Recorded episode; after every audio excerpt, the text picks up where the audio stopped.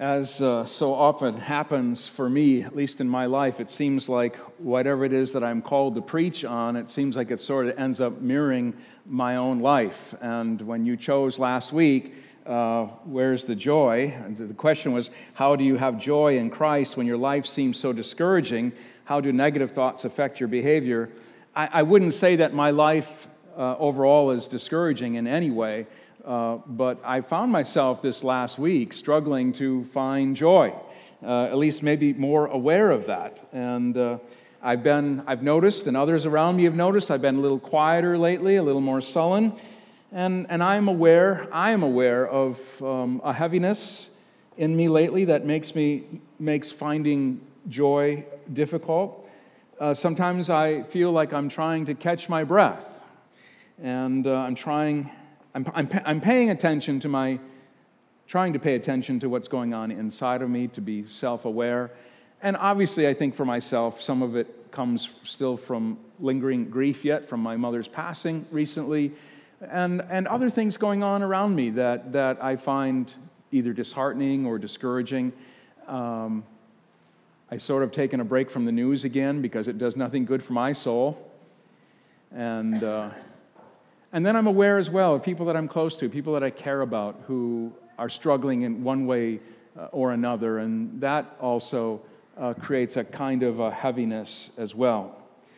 So there is this burden in me, a sadness sometimes, and sometimes I'll say even perhaps an anger. If I, and if I don't acknowledge it and, and I find uh, a healthy way to express it, I, it, will, it turns into depression.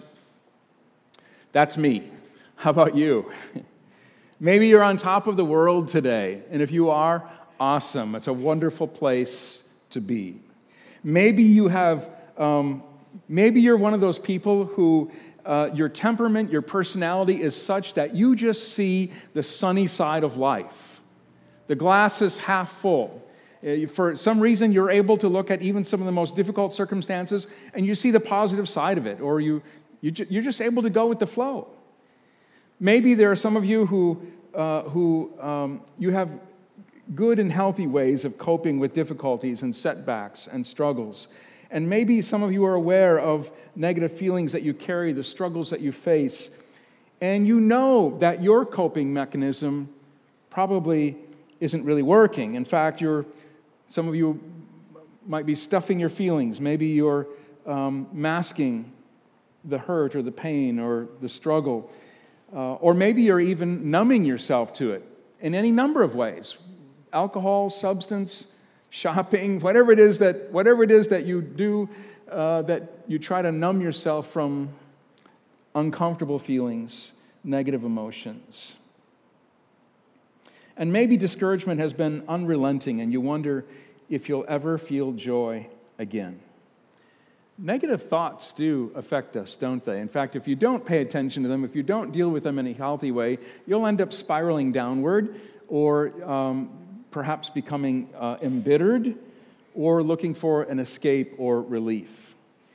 I believe that there is a pathway to finding joy. Circumstances, listen, circumstances may or may not change on the outside, but something can change on the inside for the better. There is a joy that is available that is not dependent upon circumstances and is not deterred by struggles. Jesus knew that his disciples were going to be plunged into a deep abyss of sorrow and grief, of anger and fear at his crucifixion. They would grieve the death of their friend and rabbi. They would wring their hands at the blindness and bad decisions of religious authorities, the fickleness of crowds that were easily swayed, that were shallow. The disciples would experience anger and powerlessness at the injustices of governing officials, and they would feel sadness and shame at their own failure, denial, abandonment, betrayal, and paralyzing fear. That first Good Friday was anything but good for these guys. And we know that it was more than Judas could bear. He took his life. Jesus did his best to prepare his disciples for what was about to transpire. And our scripture this morning is again from the Upper Room Discourse. Uh, it's recorded in John's Gospel. If you want to follow along with me, we're in John, Gospel of John, chapter 17, 16 rather, chapter 16, beginning with verse 17.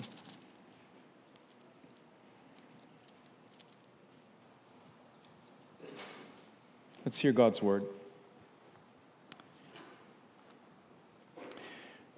Some of the disciples said to one another, What does he mean by saying, In a little while you will see me no more, and then after a little while you will see me, and because I am going to the Father? They kept asking, What does he mean by a little while? We don't understand what he's saying. Jesus saw that they wanted to ask him about this, so he said to them, Are you asking one another what I meant when I said, In a little while you will see me no more, and then after a little while you will, you will see me? I tell you the truth, you will weep and mourn while the world rejoices. You will grieve, but your grief will turn to joy.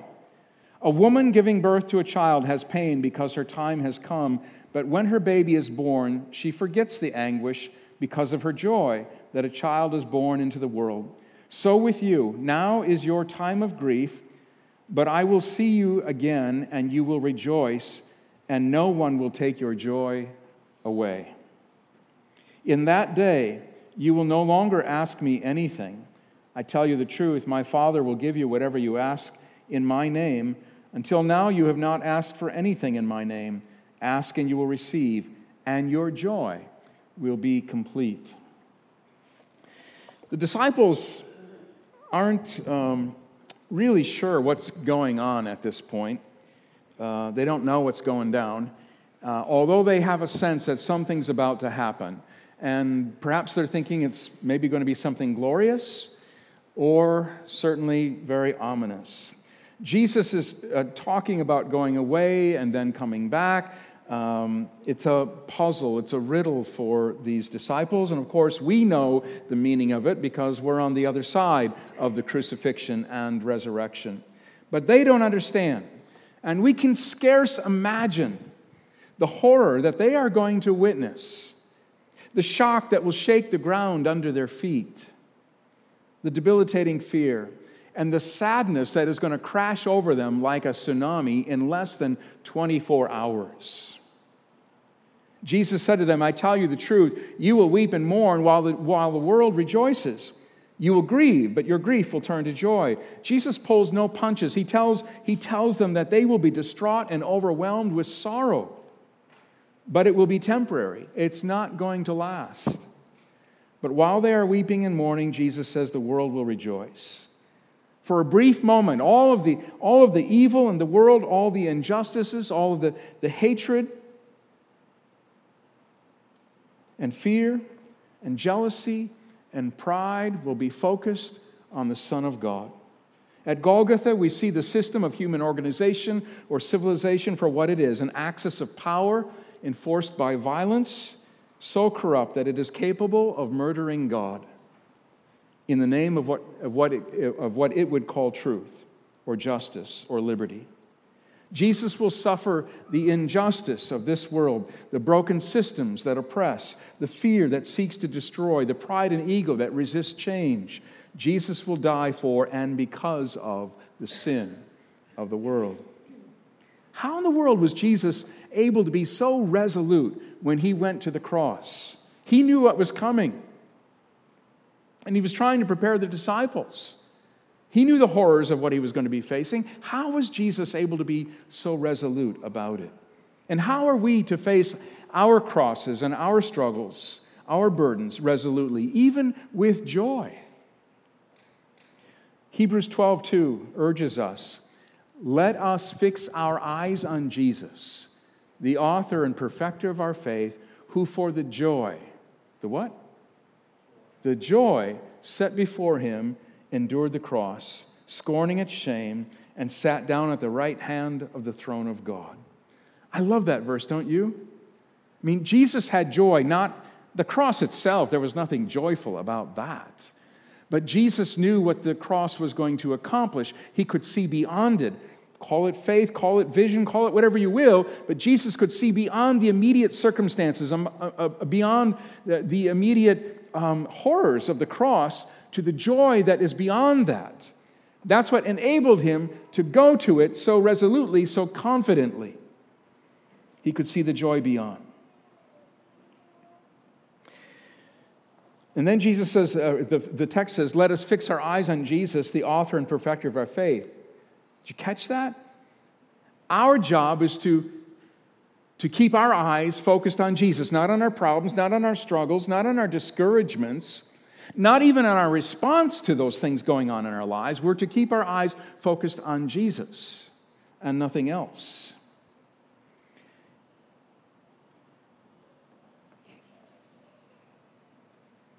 He's the author and the perfecter of our faith.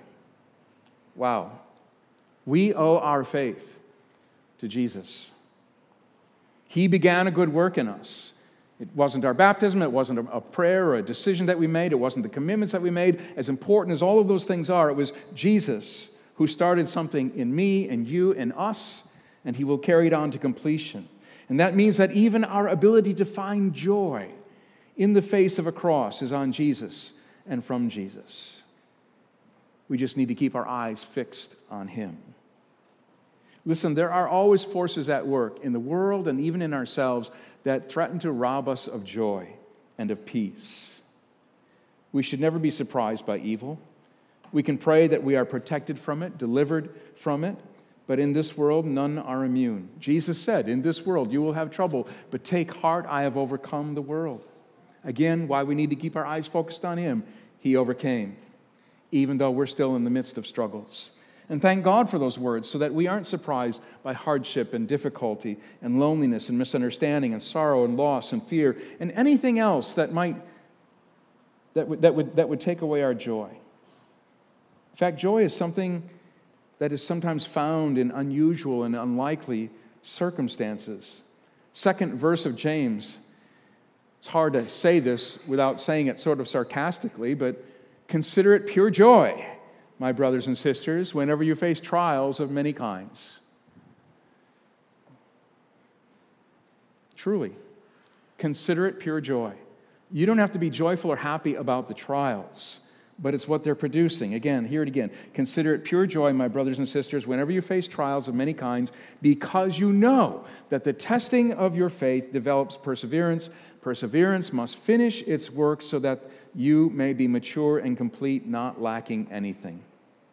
Discouragements of life can give birth to something good that is grounds for joy. Jesus said, You will grieve, but your grief will turn to joy. And then he used an illustration of a, of a woman giving birth. The delivery is often painful, uh, but once the baby is born, she forgets the pain. Is that true? okay. Well, that's what Jesus said. And if it weren't true, if it weren't true, some of you wouldn't be having three, four, and five children, okay? So you must forget in some measure. I'm not doing this again.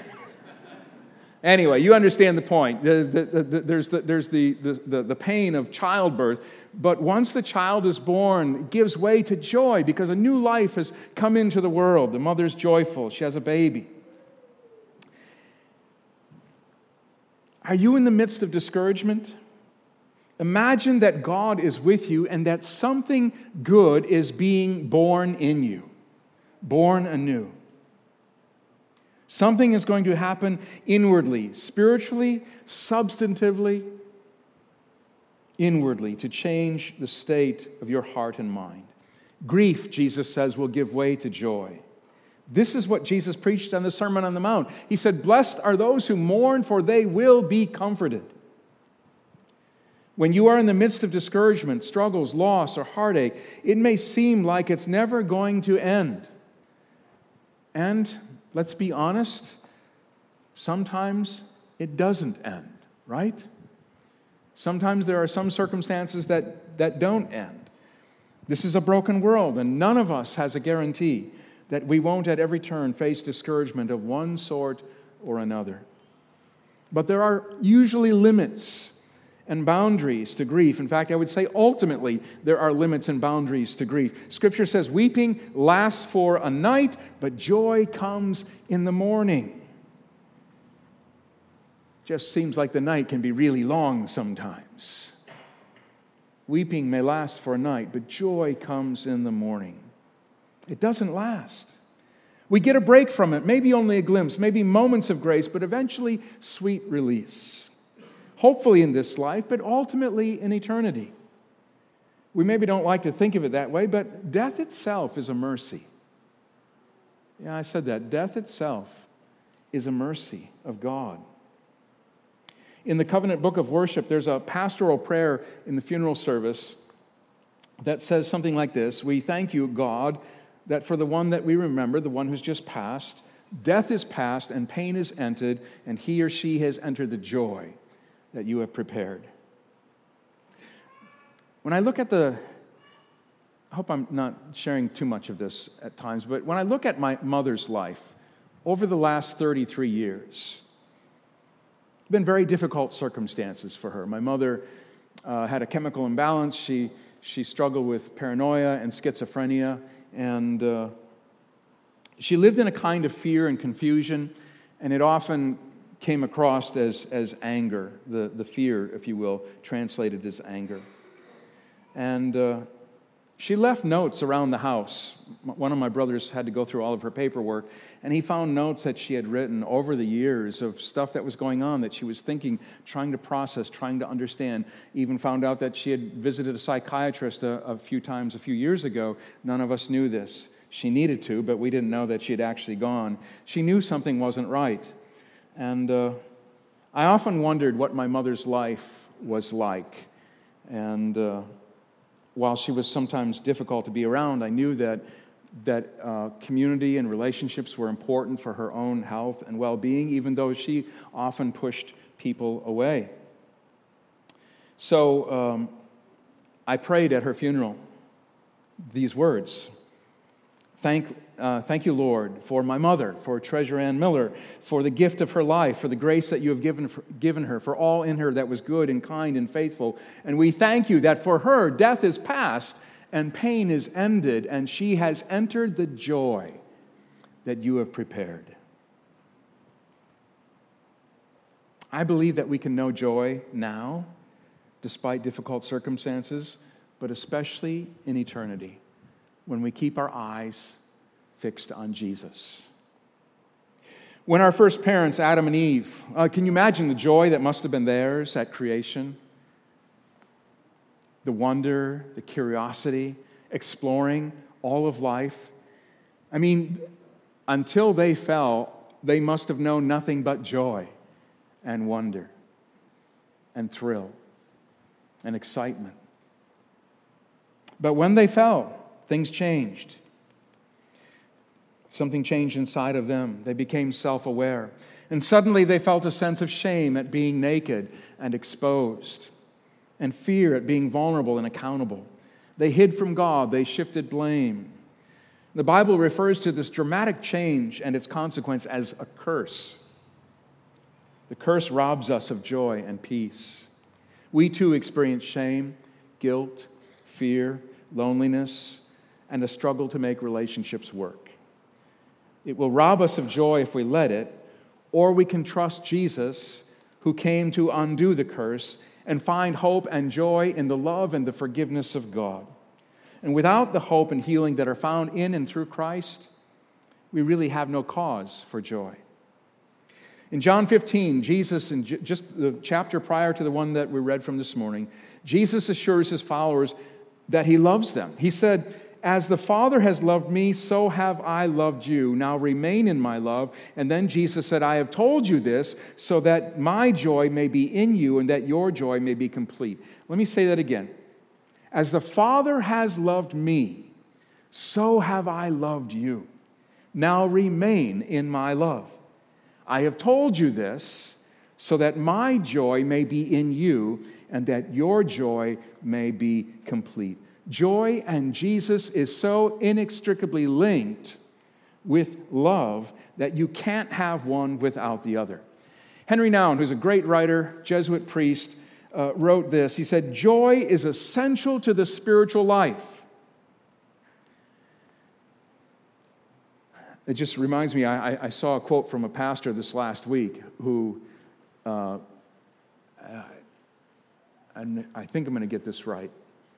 Going into church, the typical church on Sunday morning, and seeing the faces of the people in church on Sunday morning, typical Sunday morning, he said, it makes you wonder what happened between now and Pentecost. In other words, where's the joy? We should be known for our joy. So, anyway, back to on. He says, Joy is essential to the spiritual life. Whatever we may think of or say about God, when we are not joyful, our thoughts and words cannot bear fruit. Jesus reveals to us God's love so that his joy may become ours and that our joy may become complete. Joy is the experience of knowing that you are unconditionally loved and that nothing, sickness, failure, emotional distress, oppression, war, or even death, can take that love away. Nouwen goes on to say, Joy is not the same as happiness. We can be unhappy about many things, but joy can still be there because it comes from the knowledge of God's love for us. Joy does not simply happen to us, we have to choose joy and keep choosing it every day. It is a choice based on it is a choice based on the knowledge that we belong to God and have found in God our refuge and our safety, and that nothing, not even death, can take God away from us. Nouwen points out that joy comes not by pretending that everything is okay or ignoring the struggles, but by focusing, fixing your eyes on Jesus and focusing on the knowledge of God's love. Joy is inextricably linked to God's love. If you are absolutely assured of God's love for you, you can face a great many difficulties, trials, suffering, and brokenness. God is love unfailing, unrelenting, overflowing, sacrificial love, and love is bigger than anything in its way. Nothing can separate us from that love. You must know it, believe it, claim it, rest in it, trust it, embrace it, celebrate it. And when you do, your joy will be complete. Friends, joy is found throughout the scriptures. In fact, the New Testament in particular begins and ends on a note of joy. Chorus of angels announcing the birth of Christ. And at the end, the angel choruses surrounding the throne of God, singing their hallelujah, hallelujahs and praises. Note of joy all the way through. We are to be people of joy. If you allow me one more thought to share with you before I close. What about those people whose lives are so broken, who are in such distress? Maybe it's violence, war, famine. And there are people in the world, of course, we just heard there are folks in Africa who lack all the resources we have, but they have happiness. But there are people, not to uh, minimize that at all, there are people for whom life is an awful struggle. What about them? It's easy to sometimes say, um, Where is God? When you look at all the suffering and pain in the world, where is God? I suspect God is asking the same question Where are you? Where are we? We are His ambassadors. We are His hands and feet. We are the body of Christ in the world. Perhaps taking our eyes off of our own discouragements and seeing the disabling circumstances of others, we may find joy in helping others, joy in helping bring the kingdom of God to bear in the present, joy in being instruments of peace, instruments of reconciliation and love. Maybe keeping our eyes focused on, fixed on Jesus is also that reminder that we are to see the face of God in every other person, in all others. Sister Joan Chittister, who lives in Erie and has spoken at Chautauqua a number of times, wrote this Those who have no flame in their hearts for justice, no conscience of personal responsibility for the reign of God, no raging commitment to human community may indeed be seeking God, but make no mistake, God is still, at best, only an idea to them, not a living reality. Scripture tells us that when we share our faith, when we make known the love of God in word and in deed, that our joy will be made complete. If we harbor negative feelings about ourselves or toward others, even those who are different than us, that will certainly affect our behavior. Instead, we're called to open ourselves, to give of ourselves, sharing God's love in tangible ways. If we don't do that, we end up just turning in on ourselves. Instead of fixing our eyes on Jesus or on God's love, we look at ourselves and our own issues and problems. And, and the soul that is curved in on itself, that's the very definition of sin. I'll tell you, there's no joy in that. There is no joy in that.